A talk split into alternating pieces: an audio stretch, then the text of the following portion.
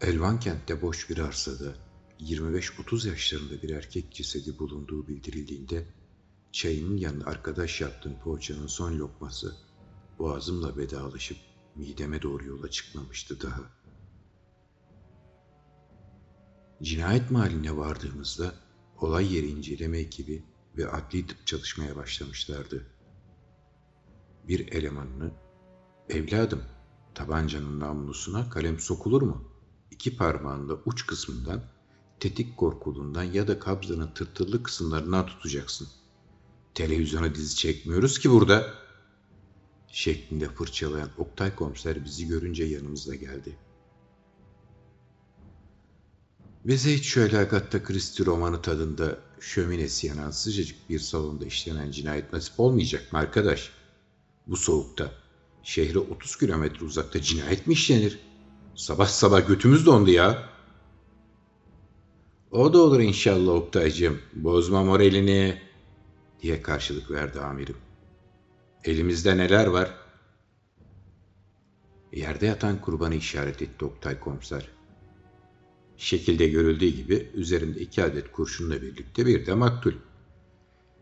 Biri maktule ait olmak üzere gayet net iki ayrı ayakkabı izi. Bir adet gazı bitmiş çakmak. Ayakkabı izlerinin kalıbını aldık aldık.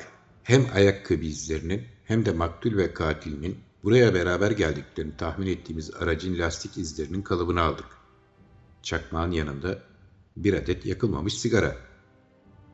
Katile ait olabilir.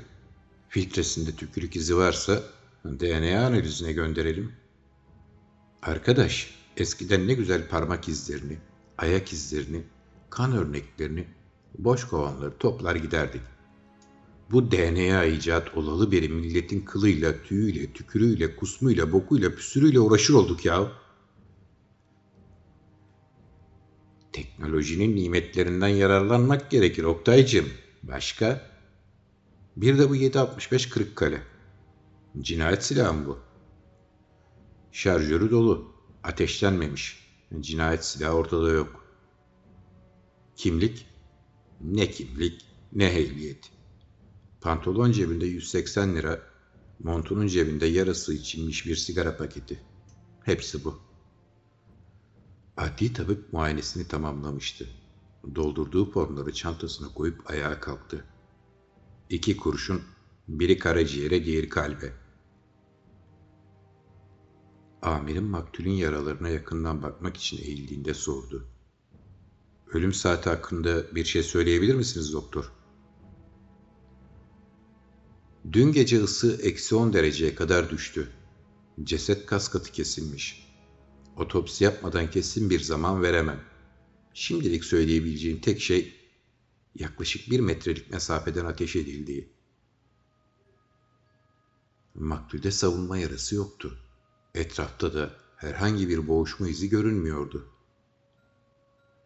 Oktay komiser donmuş toprak zemin üzerinde gayet net olarak görülebilen lastik izlerini işaret etti. Maktülle katilin geldikleri araba arsaya şuradan giriş yapmış.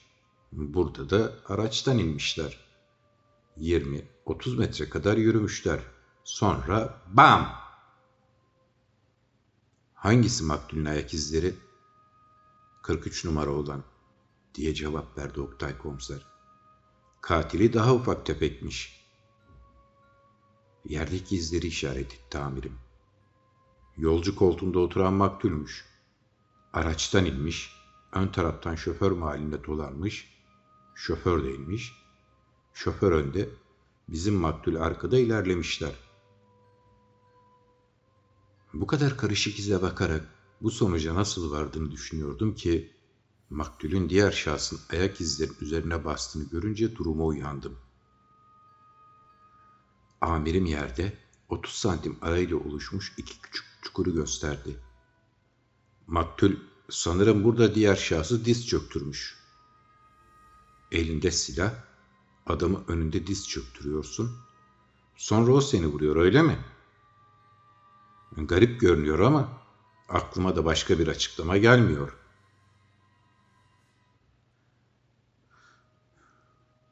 Olay yeri inceleme şubesi işini bitirip ceset morga kaldırılmak üzere götürüldükten sonra çevredeki apartmanları dolaşarak uykusu kaçmış bir ihtiyar ya da geç saatlere kadar ders çalışmış bir öğrenci bulabilir miyiz diye baktık. Anlaşılan o gece herkes mışıl mışıl uyumuştu. Parmak izinden kimliğini tespit ettik maktulün. 26 yaşındaydı Naci Pekcan. Darp, hırsızlık, bıçakla yaralama, gasp, tarihi eser kaçakçılığı gibi suçlardan sabıkası vardı. 15 yaşından itibaren zamanının büyük bölümünü ıslah ve cezaevlerinde geçirmişti. Geçen sene Antalya'da turist kılığına girmiş kaçakçılık şube polislerine tarihi eser satmaya çalışırken yakayı ele vermiş. Beş sene hapis cezası almıştı. Bir buçuk sene daha yatması gerekirken şartlı salıverme yasasından yararlanarak serbest kalmış ve askere alınmıştı. Orada da rahat durmamış. Üç ay önce birliğinden firar etmişti. Anlaşılan Naci, evlat olsa sevilmez kategorisine giren insanlardan biriydi. Kimlik tespiti için götürdüğümüz nokta oğlunun cesediyle karşılaşan babası, olacağı buydu. Su testisi su yolunda kırıldı, dedi. Naciye husumet besleyen birilerin olup olmadığını sorduğumuzda, illa ki vardır, canını yakmadığı kimse kalmamıştı, cevabını aldık. Oğlunu en son Antalya'da cezaevine girdiği zaman görmüştü. Tahliyesinden sonra cezaevinin kapısından alıp askere götürmüşlerdi zaten. Haftasına kalmamış, firar etmişti. Naci'nin yalnız yaşayan babaannesinin yanında kaldığını öğrendik. Kadıncağızın gece kondusunda yaptığımız aramada Naci'nin yatağının altında bir komando bıçağı bulduk. Ertesi sabah olay yerinde bulunan kanıtlara tekrar göz atarken otopsi ve balistik raporları elimize ulaştı. Ölüm zamanı gece 23 ile 01 arasıydı. Ölüm nedenini zaten biliyorduk. Balistik raporunda ise Naci'yi öldüren silahtan çıkan kurşunların sistemde kayıtlı hiçbir silahla eşleşmediği belirtilmişti. Bu kötüydü. Yatağın altından çıkan bıçak da temizdi. Bu da kötüydü. İyi olan tarafsa Naci'nin yanında bulduğumuz ateşlenmemiş silahın sabıkalı çıkmasıydı. Son iki aydır bir türlü aydınlatmayı başaramadığımız iki taksiz cinayetinin bu silahla işlenmiş olduğu tespit edilmişti. O şoförlerin cesetleri de kendisininki gibi şehir merkezine uzak yerlerde bulunmuştu. Enselerinden tek kurşunla öldürülmüştü adamlar. Taksici cinayetlerinin dosyalarını tekrar gözden geçirdim. Bu cinayetle ilgili kurşunlar haricinde elimizde en küçük bir kanıt dahi yoktu. Ne bir parmak izi ne de bir çöp. Gasp edilen taksiler ertesi gün terk edilmiş olarak bulunmuşlardı. Yıkanmış, iyice temizlenmiş olarak. Cinayetlerin işlendiği araçların bırakıldığı yerler ve çevre semtlerdeki bütün oto yıkama, akaryakıt istasyonlarını tek tek dolaşmış fakat bir sonuç elde edememiştik.'' Bu sefer sert kayaya çarpmış Naci kardeşimiz, dedim. 324 ile başlayan telefonlar hangi semte ait? diye sordu elindeki sigara paketine bakmakta olan amirim. Ben cevap vermeden numarayı tuşlamıştı bile. Hoparlöre aldığı telefondan gelen ses odayı doldurdu. Anadolu Arkeoloji Müzesi'ne hoş geldiniz. Dahili numarayı biliyorsanız Naci'nin cebinden çıkan yarısı içilmiş sigara paketinin üzerindeki bir şey yazarken kaleme uygulanan baskı sonucunda alt sayfalarda oluşan baskı izi olarak tanımladığımız flaj izinde telefon numarası kolayca okunabilen arkeoloji profesör Çetin Kavakçıoğlu kocaman açılmış masmavi gözleriyle sorgu odasında karşımızda oturuyordu. Sorguya almadan önce adamı araştırmıştım. Geçmişi pırıl pırıldı. Şimdiye kadar yasalarla başı hiç belaya girmemişti. Rica ederim, dedi. Ne işim olur benim bahsettiğiniz gibi bir adamla? Bir katile neden numaramı vereyim? Biz de bunu öğrenmek istiyoruz profesör, diye karşılık verdi amirim. Fotoğrafa bir daha bakın. Profesör, Naci'nin fotoğrafını tekrar eline aldı. Söylediğim gibi bu adamı hayatım boyunca bir kere bile görmedim. Amirim elimizdeki tek ipucunu kolay kolay bırakacak adamlardan değildi. Naci ile kazı için gittiğiniz yerlerden birinde mi tanıştınız? Neredeyse yedi senedir araziye çıkmıyorum. Tam zamanlı olarak müzede çalışıyorum. Tarihi eser satmaktan sabıkası olan birinin cebinden, ülkenin en önemli müzelerinden birinde çalışan bir arkeoloji profesörünün telefon numarasının çıkması sizce de fazla tesadüf olmuyor mu? Profesör şişe dibi gözlüklerin ardından mavi mavi bakarken üzerine keçi sakalının konuşlandığı çenesi titredi. Buna ben de akıl erdiremiyorum. Belki de ortak iş çeviriyordunuz. Siz, siz ne demek istiyorsunuz? Belki de müzedeki eserlerin bazıları artık orijinal değil. Belki de çoktan sahteleriyle değiştirildi. Profesörün çıplak kafasında boncuklanan ter damlacıkları alnından aşağı doğru süzülmeye başladı. Ben bu toprağın arkeolojisine 30 senedir şerefimle hizmet ediyorum. Lütfen benimle bu şekilde konuşmaya hakkınız yok. Ben de 20 senedir bu toprağın hırsızıyla, uğursuzuyla, katiliyle uğraşıyorum profesör. Bizi daha fazla uğraştırmayın. İzin çıkar çıkmaz müzedeki odanızı ve evinizi didik didik arayacağız. İzne gerek yok. Şimdi gidip istediğiniz gibi arayabilirsiniz. Benim korkacak bir şeyim yok.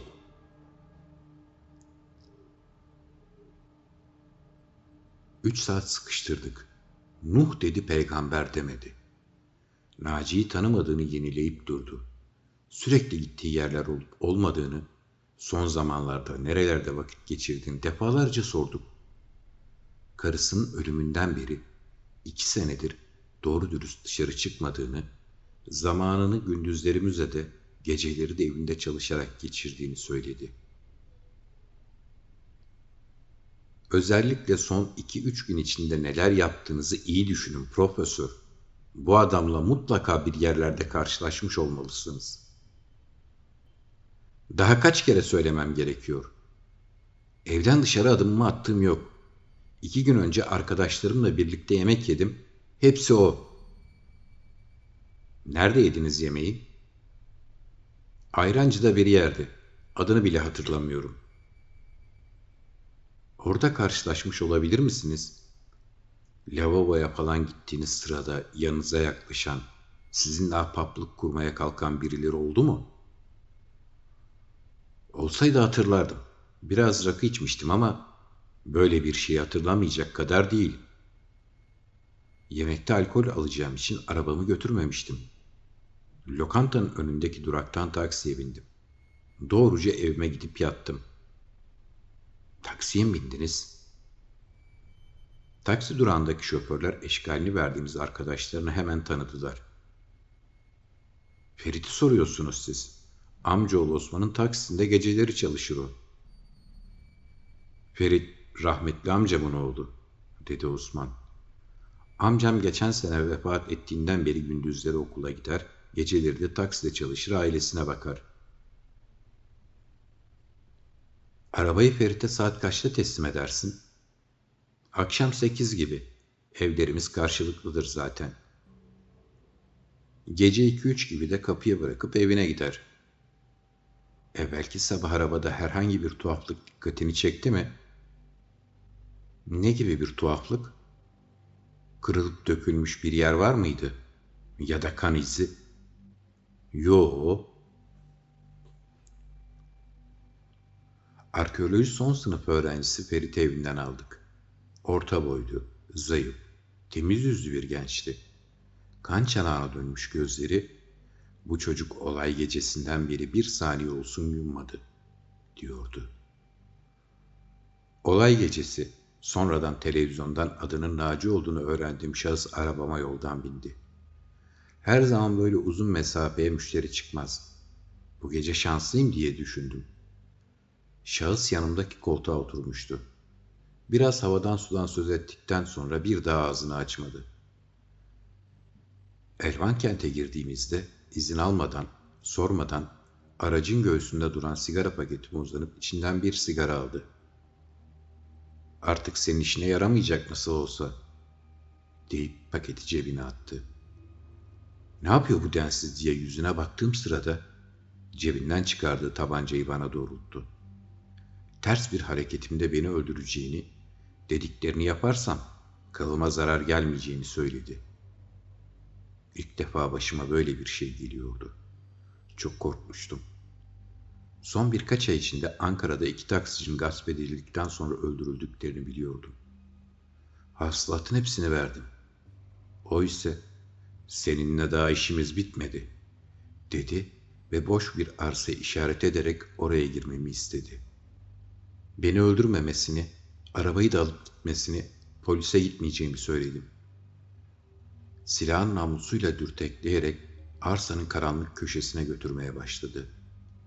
Bir yandan da küfürler ederek ağzındaki sigarayı yakmaya çalışıyordu. Bir süre yürüttükten sonra silahın namlusunu kafama dayayarak dizlerimin üzerine çökmemi istedi. Dediğini yaptım. Bu arada hala sigarasını yakamamıştı. Sinirle çakmağı yere çaldı ve benden ateş istedi. Çakmak çıkaracakmış gibi elimi montumun cebine attım ve son bir aydır işi çıkarken yanıma aldığım silahı çıkarıp ateş ettim. Yere düştüğünü hayal meyal hatırlıyorum. Derhal oradan uzaklaştım. Öldüğünü ertesi gün televizyondan öğrendim. İyi atışlardı. Biri kalbine, biri ciğerine, dedim. Yorgun gözlerini sorgu sırasında sürekli oynadığı tırnaklarından ayırıp bize çevirdi. Silahı babam yıllar önce memlekette yaptırmıştı. Evde dolapta duruyordu. Hiç kullanılmamıştı. Siz nasıl? Seni silahtan bulmadık diye cevap verdi amirim. Naci'nin de senin de başını sigara yaktı. Naci sıkı bir sigara tiryakisi olduğu için öldü. Sen de sıkı bir tiryaki olmadığın için yakalandın. Eğer bir paket sigarayı birkaç günde değil de bir günde içip tüketseydin sana ulaşamayacaktık. Ferit'in alnında kırışıklıklar oluştu. Anlayamadım. Naci'nin cebine attığı paketin üzerinde bir gece önce arabana aldığım Profesör Çetin Kavakçıoğlu'nun sana verdiği telefon numarası vardı. Ferit yüzünü buruşturdu. Ama paketi bitince dalgınlıkla atarım diye numaranın yazılı olduğu jelatini çıkarıp cüzdanıma koymuştum. Koymuştun ama kalemin jelatinin altındaki kağıda yapacağı baskıyı hesaba katmamıştın. Başını salladı Ferit. Acıyla gülümsedi. Profesörü konuk olduğu bir televizyon programında izlemiştim. Arabama binince hemen tanıdım. Arkeoloji bölümünde öğrenci olduğumu öğrenince ilgi gösterdi. Yol boyunca sohbet ettik. Telefon numarasını verdi. Yaz tatilinde bana müzede staj imkanı sağlayabileceğini, okul kapanınca kendisine aramamı söyledi. İfadesini imzalatıp savcılığa naklettik. Çıkmaya hazırlanıyordum ki arkamdan amirim, Olay tamamen meşru müdafaa. Fazla ceza almaz dediğini duydum.